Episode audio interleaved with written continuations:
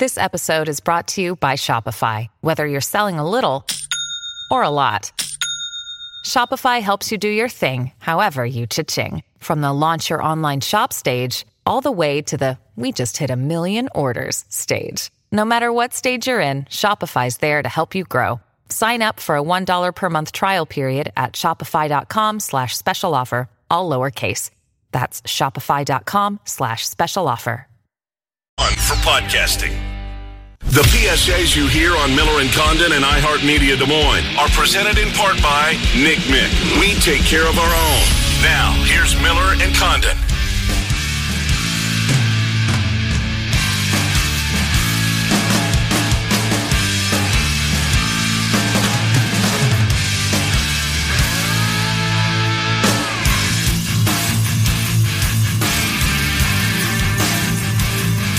Welcome back, Miller and Condon, 11 o'clock hour, Des Moines Sports Station, 1460 KXNO, 106.3 FM.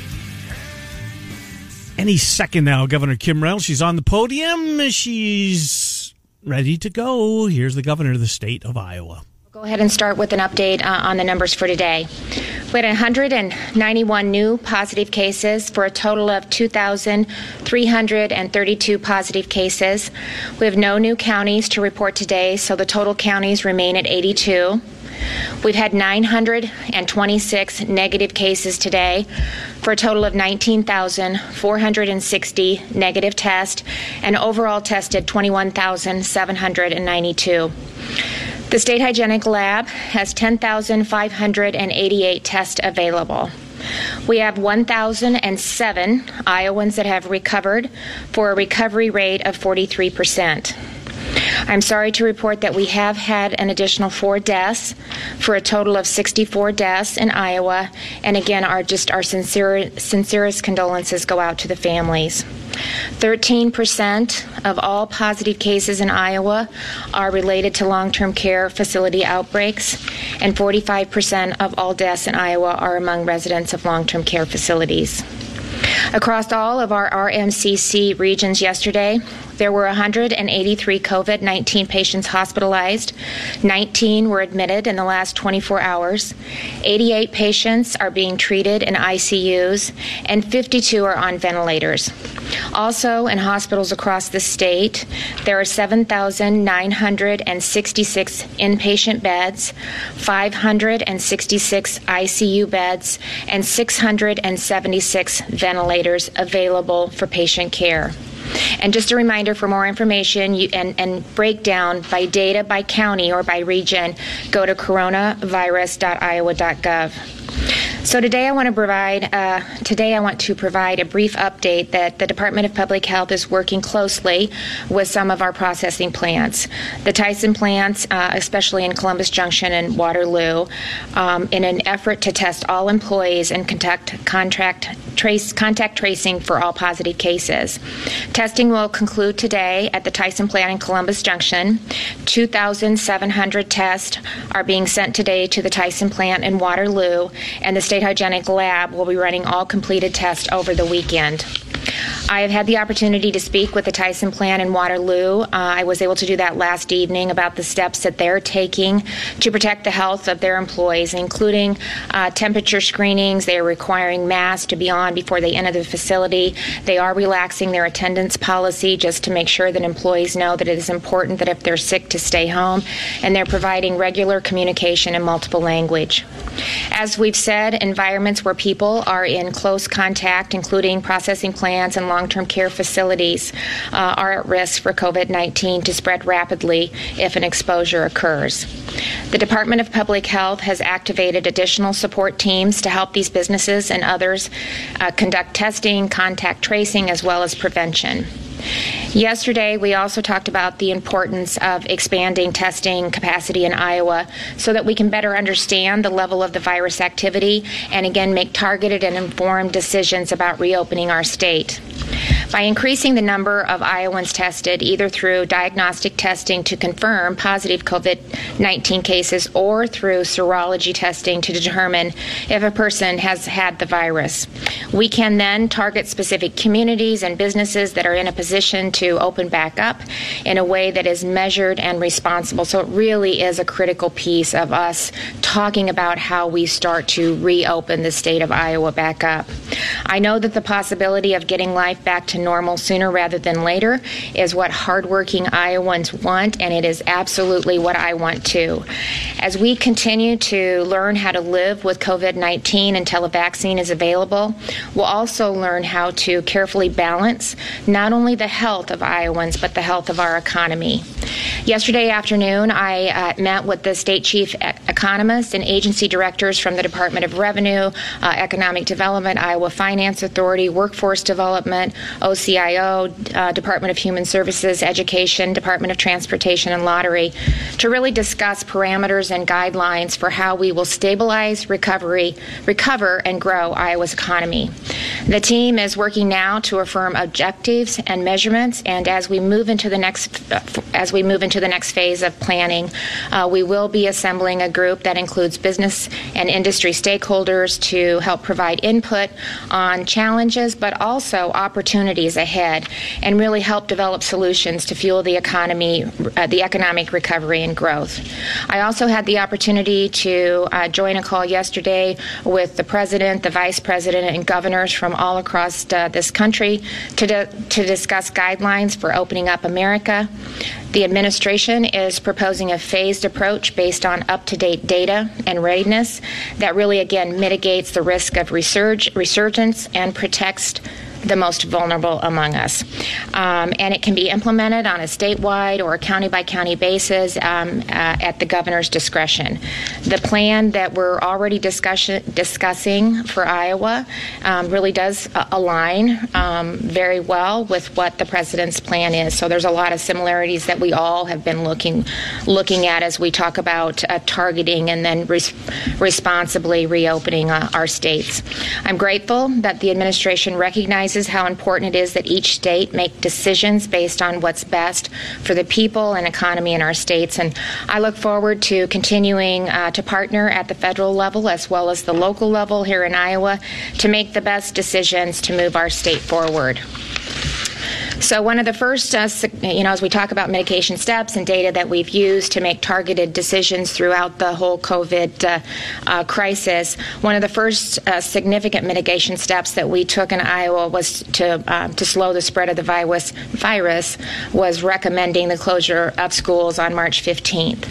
Uh, then on April 2nd, schools were closed until April 30th, and school districts were required to inform the state of their intent to provide our students continuous learning opportunities um, for the for the kids that they serve. At that time, I said that I would assess the situation two weeks out uh, to the April 30th date date and provide further guidance on the possibility of reopening before the end of this uh, regular scheduled school year.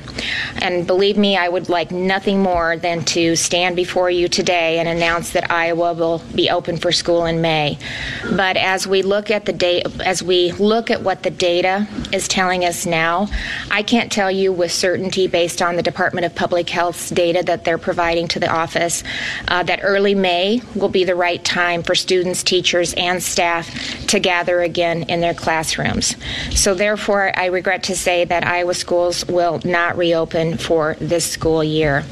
But school districts will be required to continue to provide continuous learning opportunities for their students until the end of the regular school year. And here to share some more information about the decision and what will be expected of school district districts as they prepare for the summer and fall is uh, Department of Education Director Ann Lebo. Ann?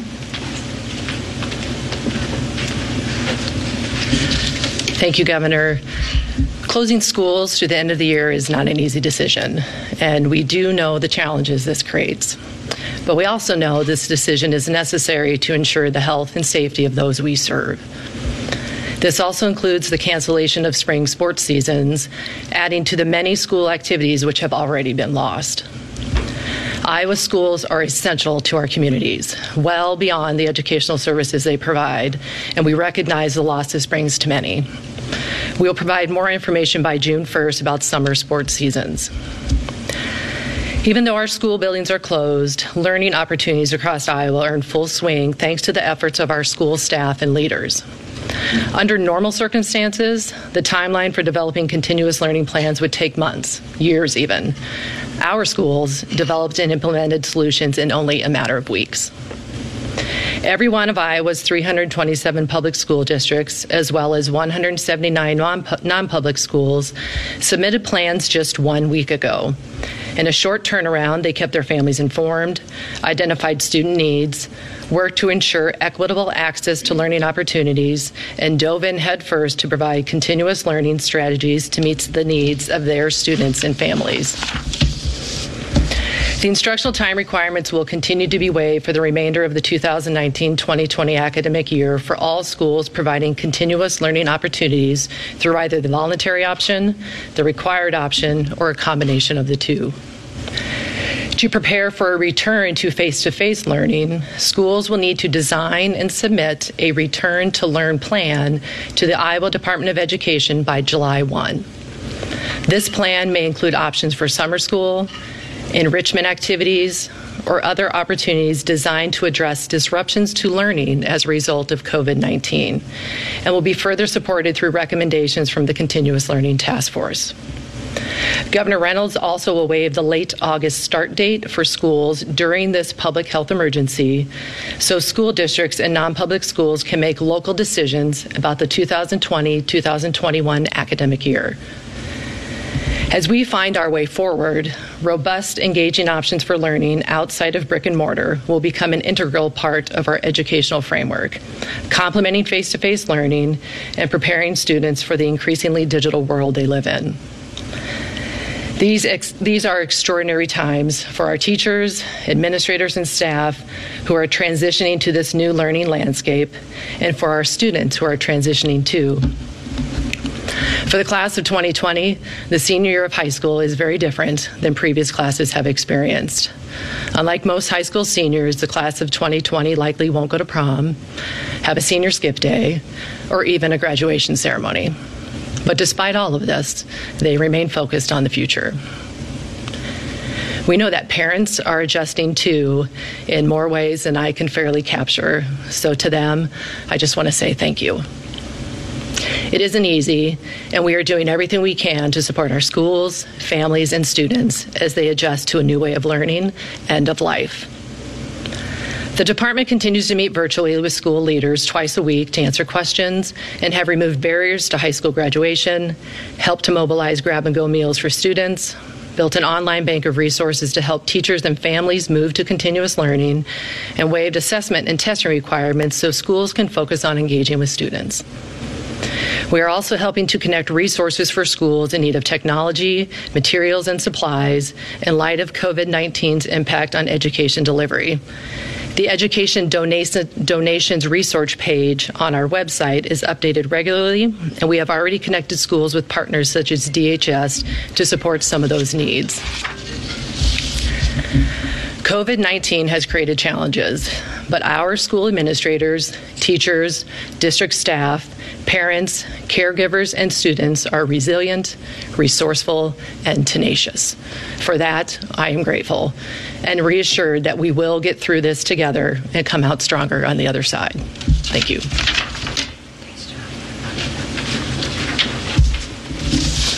Thanks, Ann. Uh, and I just greatly appreciate all the work that you and the um, Education Task Force has done to initiate continuous learning and the work that you will do now to prepare districts to return to learn this fall. And again, to the superintendents and the teachers out there also, thanks for what you're doing to provide continuous learners to our students during this really tough time. And I want to thank the school districts uh, for their student centered approach as you begin to look ahead for, new, uh, for the next year. This is an unprecedented time, and you continue to help us reimagine how Iowa students can continue to learn regardless of the circumstances. So I look forward to working with you and learning more about the plans in the months of, um, to come.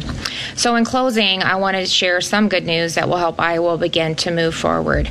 In, um, we have had uh, 22,295 Iowa businesses that were approved for loans through the SBA Paycheck Protection Program, and this will circulate 3.75 billion in the Iowa economy and keep thousands of Iowans working.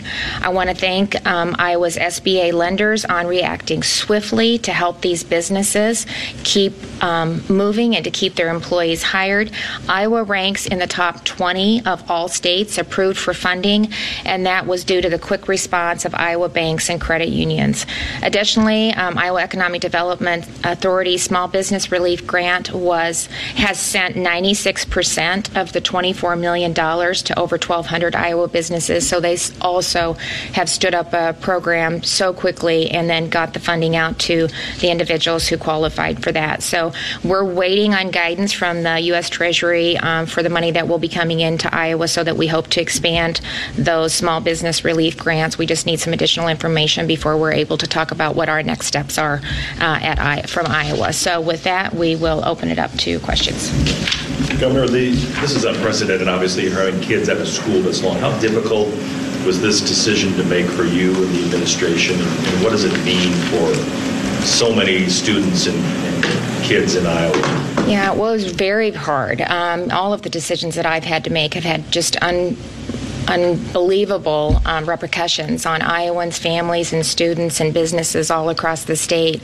But just as other governors have done, when you sit down and try to talk about how we responsibly start to open back up Iowa, we still haven't actually peaked at this point, and we just don't have the data that I think that we need to start to have the conversation about opening them up. So, you know, we just we made the decision yesterday for right now. I told them I would give them a two week notice on what we thought it would look like, and we just are not going to be where we need to be by May 1 to help give them the information they need to put the plans in place to try to figure out how to reopen school, which potentially for some schools would have been two to three weeks and some maybe four, you know, but we spent a lot of time trying to figure out if we could do that, and it just wasn't possible.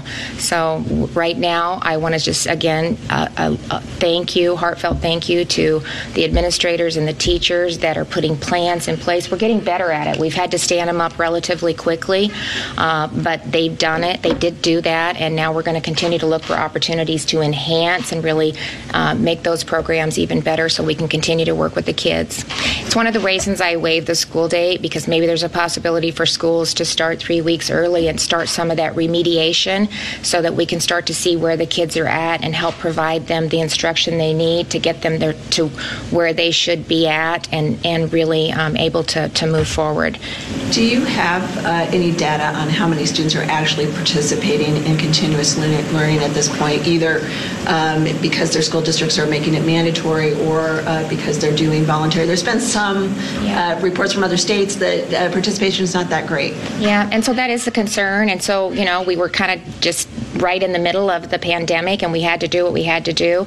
It's been a valuable learning experience, and I think as we move forward, we're going to continue to enhance it and be in a better place.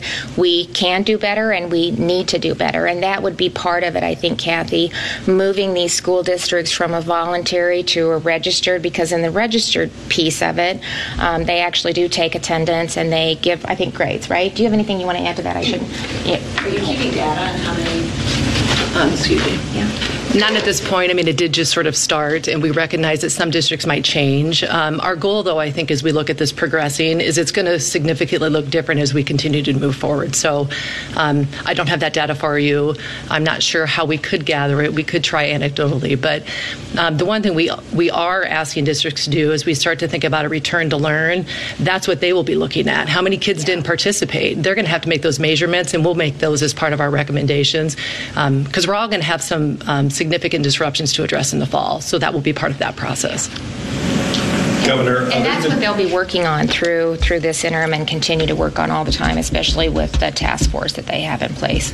I'm sorry, the Todd. discussion about the Midwest states getting together to Yeah. open up, and Yeah. talk about you not joining with uh, some of our neighbors. What's Yeah. the status of that, and Yep. how, how are you dealing with that? So we have been in constant contact with all of the governors across the country, whether it's been on the conference calls with the vice president and the president, or just uh, various um, times pick up the phone and see what they're doing in the states. And so we kind of had already uh, established a group of governors that have worked very closely with the flood mitigation that we've been working with, uh, especially with the levee system along the western side of the state. So I have been in close contact through all of this with Governor Ricketts because of Omaha and Council Bluffs and just what we've worked on with the flood. And so uh, we've been working with North Dakota Governor, South Dakota Governor, Nebraska Governor, Missouri Governor, um, uh, Arkansas. We've, uh, I think they've reached out to Kansas Governor. Uh, Governor Kelly has been involved also in the flood task force. So that's kind of a unit that we've been working with um, to start to talk about how we reopen as a region. So it was just a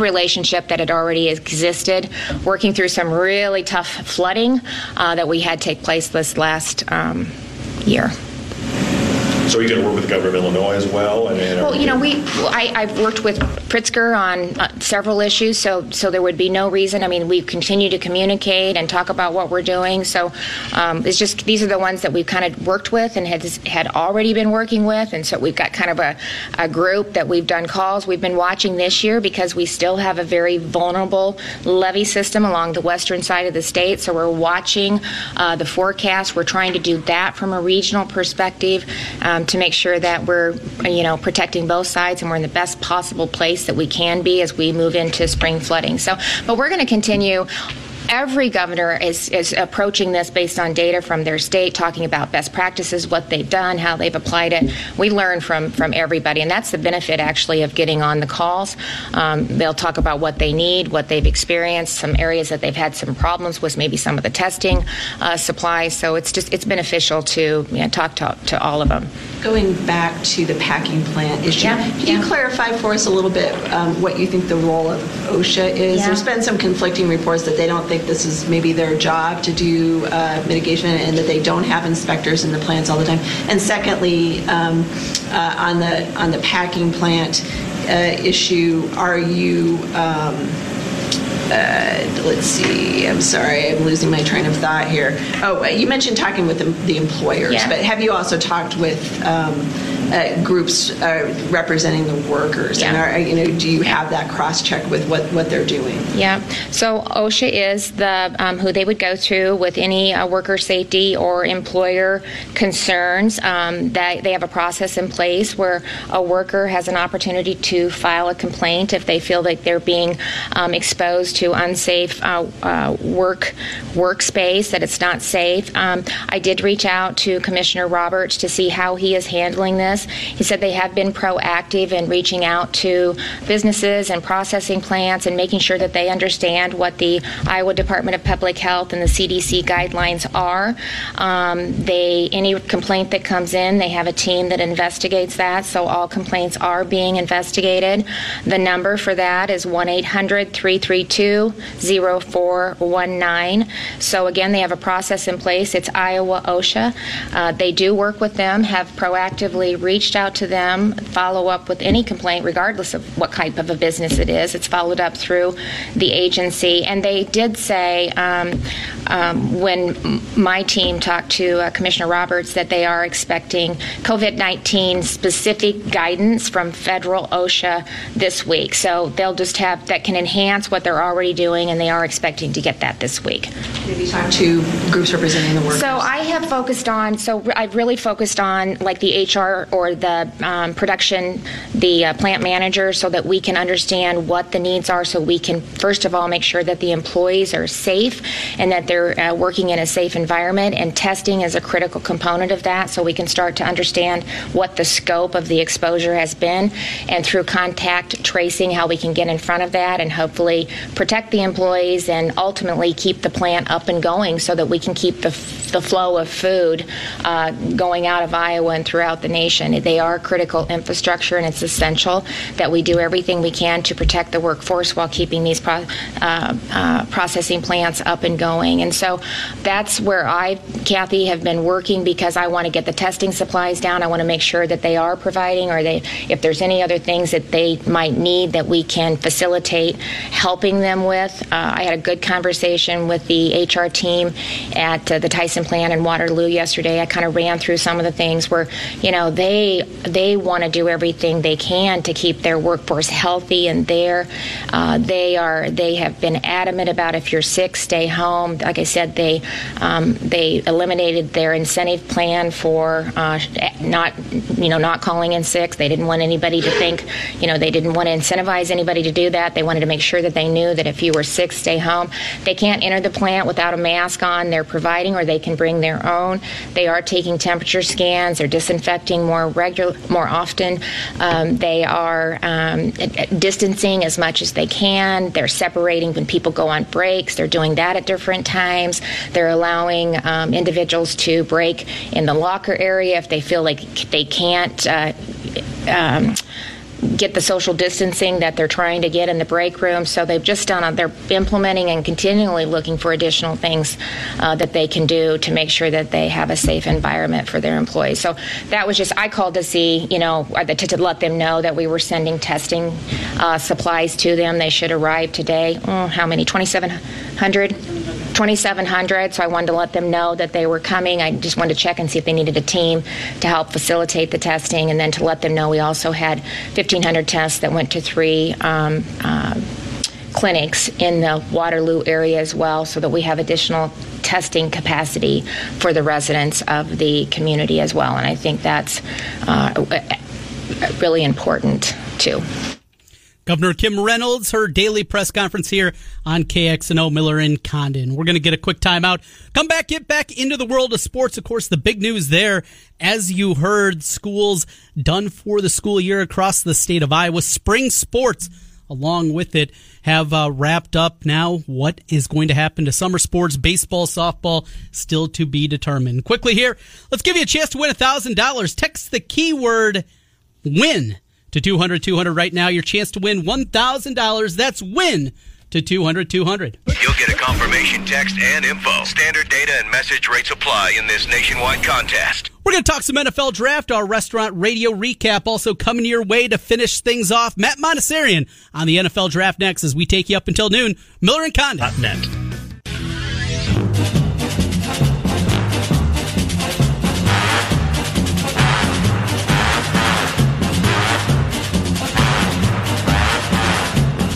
Welcome back. That was the governor of Iowa, Trent Ed Step Up. You did the keyword correct? Yes, yeah, Absolutely. we're all good to go there. Hopefully, get some money in somebody's pocket Absolutely. here on KXNO. Well, if you missed it, it's win to 200 200, win to 200 200. But Trent took care of it at the end of the last segment. Let's get into this one. Matt Manocherian, Sports Info Solutions. He joins the program as we take another look at the NFL draft. So we're going to start with some of the locals. Matt's uh, good to talk to you, Matt. How are you? Trent and Ken in Des Moines.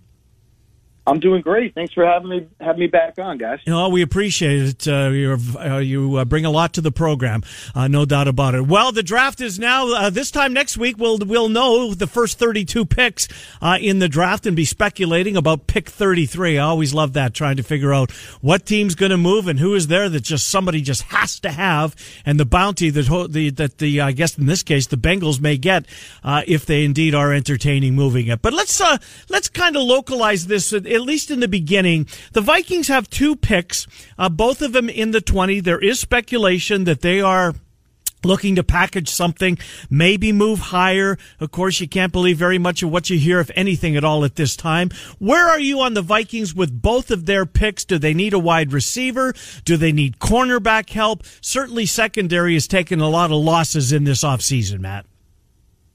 Yeah, whenever we talk about team needs, uh, two things come to mind. Number one, I don't care for them very much. I'm a, I'm a much bigger fan of, of drafting for best player available than drafting specifically for the need. I think you can get in a lot of trouble like that. Um, but two, um, what we do at Sports Info Solutions is we break down how every team performed by position group last year, and we can we can use that evaluation to help us understand where the team needs to improve and where the team is was already very good. So, um, you know, I don't think there's any surprise the team was good at quarterback and running back last year. Uh, the receiver situation certainly changed, so I think that presents a need uh, with with Diggs going out of town. Um, as far as tight end goes, you know, Rudolph is, is still one of the better tight ends we've got, and Irv Smith was a great fit there, too. The offensive line grades out very well. So on the offensive side of the ball, when we look at it based on total points, and if you have the SIS football rookie handbook, uh, anybody at home themselves, you can flip to that Vikings page and see that for yourself. But on the defensive side of the ball, um, I think the place that, that we really want to go after is either the defensive line, which which could be defensive tackle or edge, and then the cornerback position. Uh, certainly, we saw the cornerback position go from probably a position of strength to a position of weakness over the course of last year. It's, it's an embarrassment of riches at safety, of course. Um, but those are the situations, you know, as much as I want to caution against drafting for need, those are the places where I'd be looking. Matt Manocherian joining us as we talk NFL draft. Let's go up to the team that took the division last year, the NFC North, and that is the Green Bay Packers. They sit there very late in the first round. I think overall have to give a very good grade to the new staff and what they've done after uh, some tumultuous times, I would have to say, with Ted Thompson back in the day. New GM and his staff has done a really nice job, I think, of building that roster. What are your expectations for the Packers there? Staying at 30, any chance at movement? And if they are at 30, who are you looking at? Yep, uh, Packers, another team uh, where you look at it, and as much as I hate to think about need, and I also hate to think about drafting receivers high because I'm such a big fan of, of kind of building up front. And uh, yeah, certainly I think there's there are a few different uh, offensive line prospects that the Packers could be considering there. But the two big needs heading into the offseason were wide receiver and linebacker. We've seen linebacker addressed. We've seen wide receiver not addressed. And if there is a year where you can stay at 30 and still expect to get maybe a high level receiver prospect, I, I think this might be the one. Uh, certainly Jerry Jeudy and, and CeeDee Lamb are, are expected to be off the board at that point. Um, I'd also expect Ruggs off mm-hmm. the board and probably Justin Jefferson, but yeah. then that, that's a mm. player that I'd be interested in there. Uh, but then you look at the wide receiver depth in this class, and even if it's not at 30 where you want to go and grab somebody, even if you end up uh, hanging out for later, I just think there's so many players that can really come in and upgrade the the Packers receiver position kind of right away. Um, it's a hard place to look away from there. Just when you look at how well Aaron Rodgers performed last season, uh, except for all the drop passes and all the inability for people to get open on all over the place. Um, too much of that, and uh, you know he needs some targets. So it could align nicely in that way, even though uh, from from I'm always going to be talking about getting a quarterback and building up front first. That's that's where my belief system is um, it's hard to argue with the receivers that are available this year. Um, you know, with the with the Chiefs drafting 32, I mean, um, th- this team doesn't need a lot, right? Um, maybe offensive line help. How do you have the offensive lineman in this draft ranked, Matt? I'm anxious. You know, a lot of folks have Wills, the kid from Alabama, first, but I see a lot of love for Tristan Wirfs. That you know, I've seen, I've read a lot that if there's one offensive lineman that teams would trade up to get, they'd be making a mistake if that wasn't Tristan Wirfs. Of course, Becton from Louisville's a good player. Georgia's got that young kid, Thomas, who hasn't played a lot of football. He's still very raw, but you can certainly see the tools there. Might it be offensive line for the Chiefs? And, and how do you have them slotted? Yeah, so it's a really interesting tackle class this year because there's both this extreme consensus that these are these four top guys, the ones you mentioned, Andrew Thomas, Tristan Wirfs, Jedrick Wills, and Mekhi Becton. Um, a lot of consensus. Those are the top guys. But then at the same time, you talk to every different scout has them ranked in a different order. They have a different guy that they love for one reason or another. Um, now, interestingly, these are all guys that are that are third year juniors, so all relatively young guys in terms of the you know the amount of football that they played. They're all uh, th- uh, three of the four of them are three-year starters that came in, you know, immediately as true freshmen. Just Wills from Alabama, who didn't start most of that freshman year for for Alabama, but uh, understandable there. Um, and then Becton, huge guy with with you saw what he did at the combine with the athleticism. I'm sure you guys are very familiar with Tristan Wirfs, but he's you know not the size of Becton, but really strong. And his testing was probably even more impressive, just running 4.8 at that size and, and, and what he was able to do there. Um, so we've got them all bunched together Uh, but we actually have Thomas at number one and Wills at number two, the way that we stack them up. And uh, you know, some of the reasons for that is with Andrew Thomas, like with like with Wills, we saw the anchor play strength, but at Georgia, him being somebody that that's really slotted in on the left side, been an athletic freak to go with the strength. Um, I, I think he's a guy that, that that gets me a little bit more excited than the others but it's really close. Wills is right there. Wills is probably more of a guy that, that slots in as a right tackle, but he's somebody that, that I think is going to be a, a long term starter in the NFL also. And then all, all the athletic potential of Wirfs and Becton, a lot of reasons to get excited about those guys. So I, I think those four guys are probably off the board uh, by the time we get through the teams, um, just because they are such high level prospects and the ability to find those bookends is, is rare. Um, some other guys that might be available a little bit later, a Josh Jones, an Austin Jackson, um, and Prince Tega Wanogho from Auburn is a guy that we really like. We think there's a lot of upside there. Um, not as much, not as much love from him from a lot of other outlets. So he could be another guy to, to keep an eye on on day two. Just real quick, what about the guy from uh, Michigan, Ruiz? Uh, a lot of love for him, and he can play uh, interior offensive line. But um, there, there's speculation that he might be one of those picks that you go, Wow, that's a bit bit of a reach, but there are teams that really like this guy late in the first round. I love Ruiz. I don't think he's a reach late in the first round. Um, we've got him as so our grading scale will basically say if you're a 7.0 or above, that's that's a Pro Bowl high level day one starter. We get everybody though in the 6.7 to 6.9 range, and we, we're talking about where those all those tackles are. Those are guys that are high level starters for you. Those guys are upgrades on a Super Bowl level roster, so that when the other team is preparing from you and they're looking at your depth chart, they're not the blue chippers, those guys that are the 7-0 and above that you're just worried about when you're game planning. But they're those guys that are in those next tier where these are, if you have enough of those very good players, you can build a very good team. So Cesar Ruiz, he's right there in, in that in that same range as those top four guys. We've got him as our number one ranked center. Um, he's at that six seven grade range. Uh, good kind of communication ability, moves well, fluid. We think that he can come in and, and be a starting center.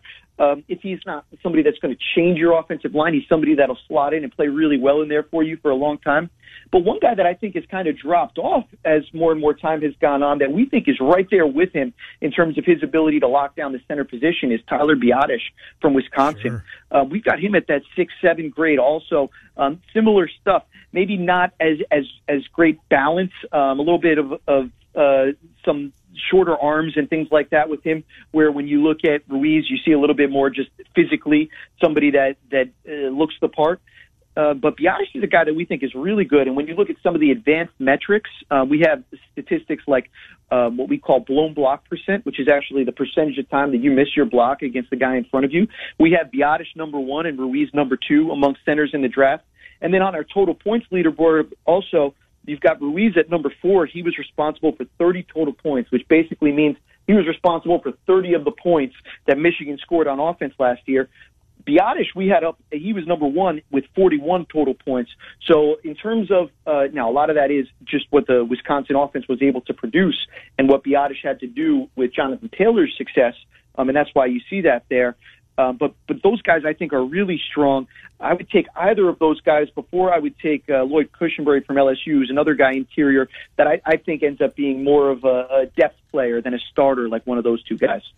We've talked a, lot with you, Matt, about the two guys anticipated to go in the first round, if not second, for AJ Epenesa and Tristan Wirfs from Iowa, who looks to be a top 10 pick. But want to go a little bit deeper on the Hawkeye draftable players want to start with the quarterback, Nate Stanley. Inconsistent throughout his career. There were some great moments. Five touchdowns in his first ever road start at Iowa State. Five touchdowns against Ohio State in Kinnick Stadium. But there's also the other side with him. Your thoughts on him as a quarterback? It sounds like he is getting at least some run with teams that already have a quarterback, but more of a developmental guy. What do you see with Stanley?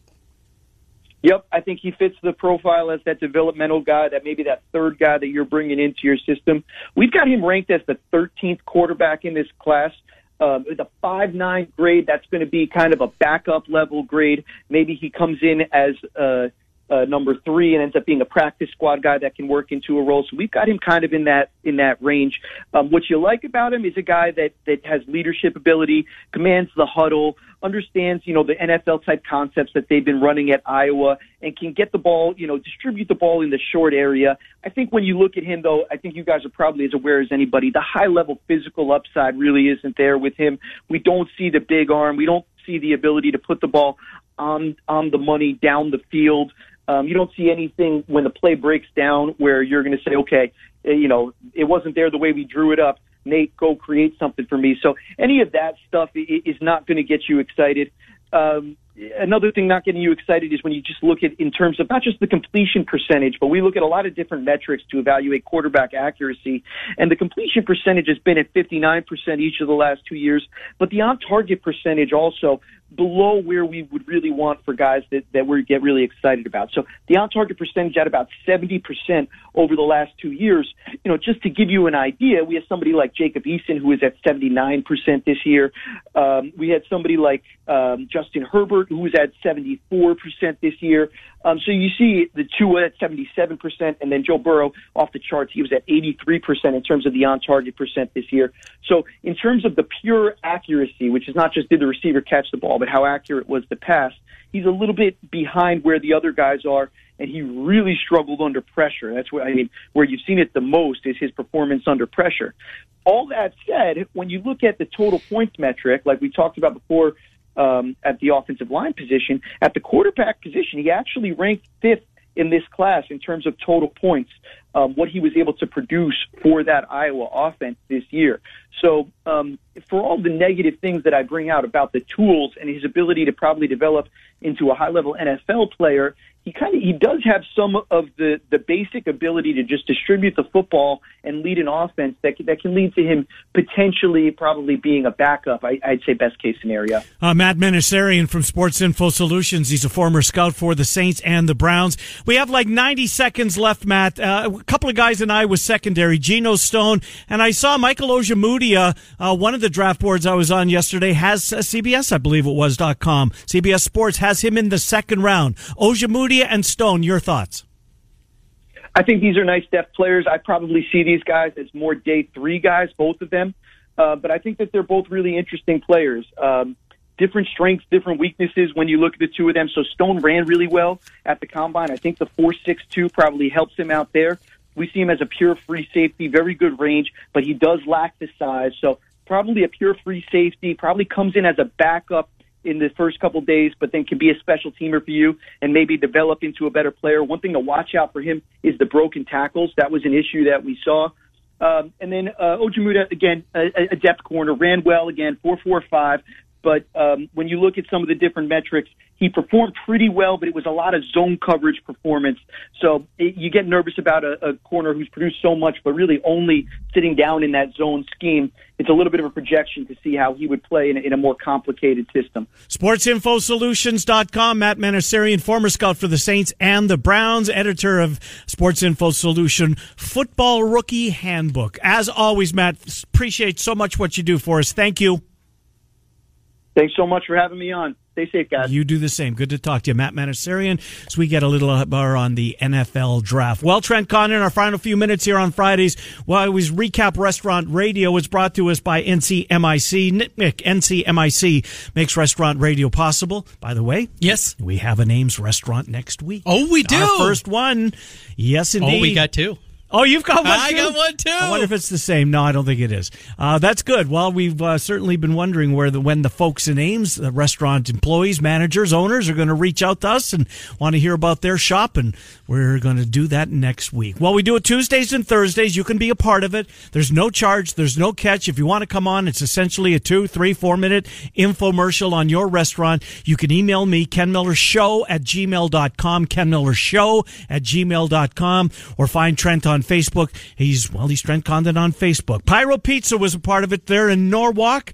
Uh, they've got that, uh, it, the brick fire, is that what they call it? Real Napoli's pizza. Yeah, you were pumped up about that. I was. Making a trip south, I think, this weekend. Are you going to pick one up? I, yeah, I Good- think so. if, if not this weekend, certainly very soon. That, that, uh, that taste, it just, I love pizza. Yeah, me too. But that pizza, it is so different. It is so good. Excited to try that uh, down in Norwalk. Absolutely. Uh, Pyro Pizza. Uh, Eastside Eddie's was a part of it. Eastside Eddie's. Good to have them on. Boy, Trina was uh, very grateful for that. Mm-hmm. Eastside Eddie's doing lunch.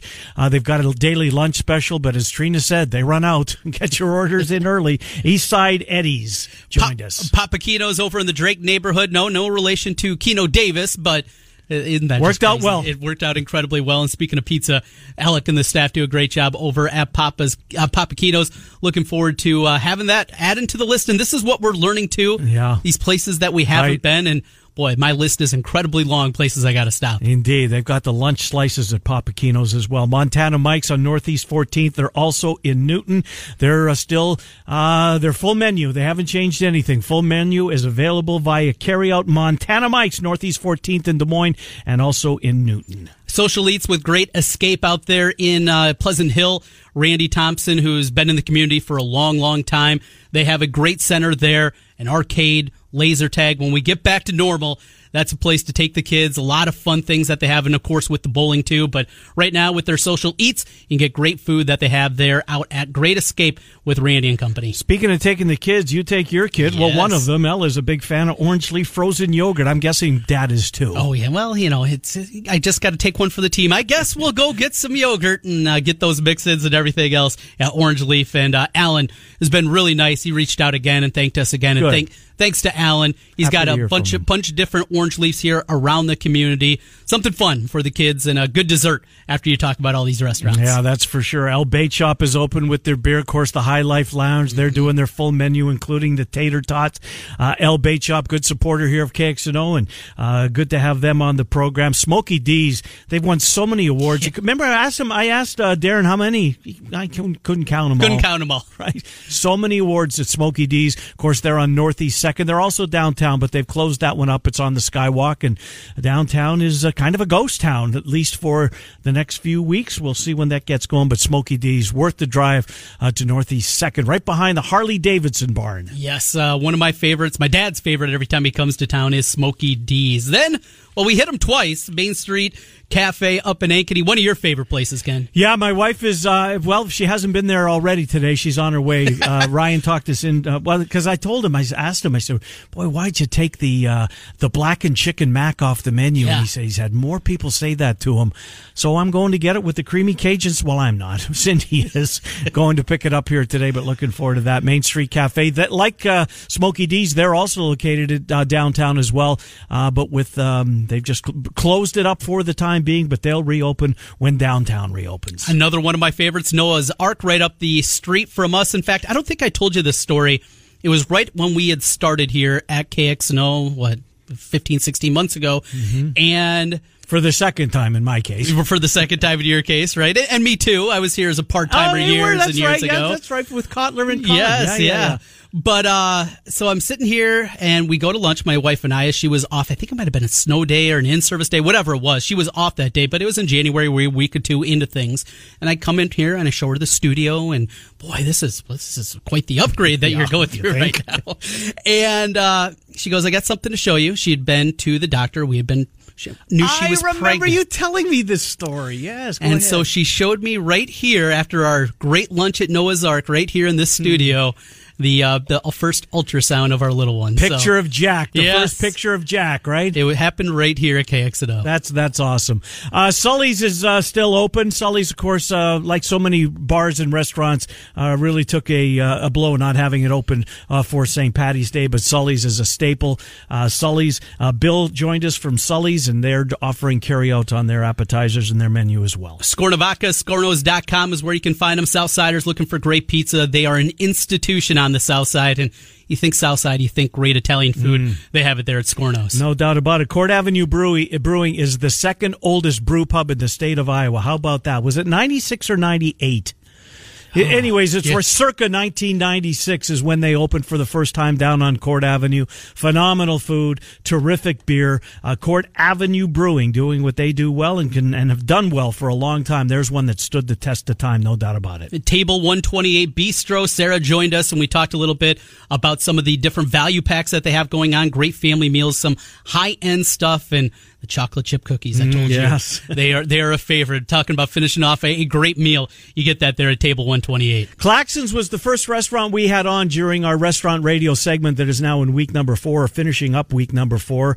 Again, NCMIC making it possible, but we wanted to reconnect with Andy for a couple of reasons because it's so good to Trent and I over the years uh, with the uh, Claxons gift certificate once we get back to sports. But I wanted to get an update as to how this is going. I know, like a lot of restaurant owners, proprietors, they were very, very nervous when they were told that it's going to be carry out only. But uh, Andy's making a go of it, and he has been overwhelmed by the support of the folks uh, in Altoona. Claxon Smokehouse, spe- speaking of uh, the test of time and passing it, Andy has certainly stood the test of time in business in Altoona for over 20 years. And finally, we had Mickey's on yesterday out in Waukee. Mickey's a place that I've enjoyed a cocktail or two, coiffed a few uh, throughout the years.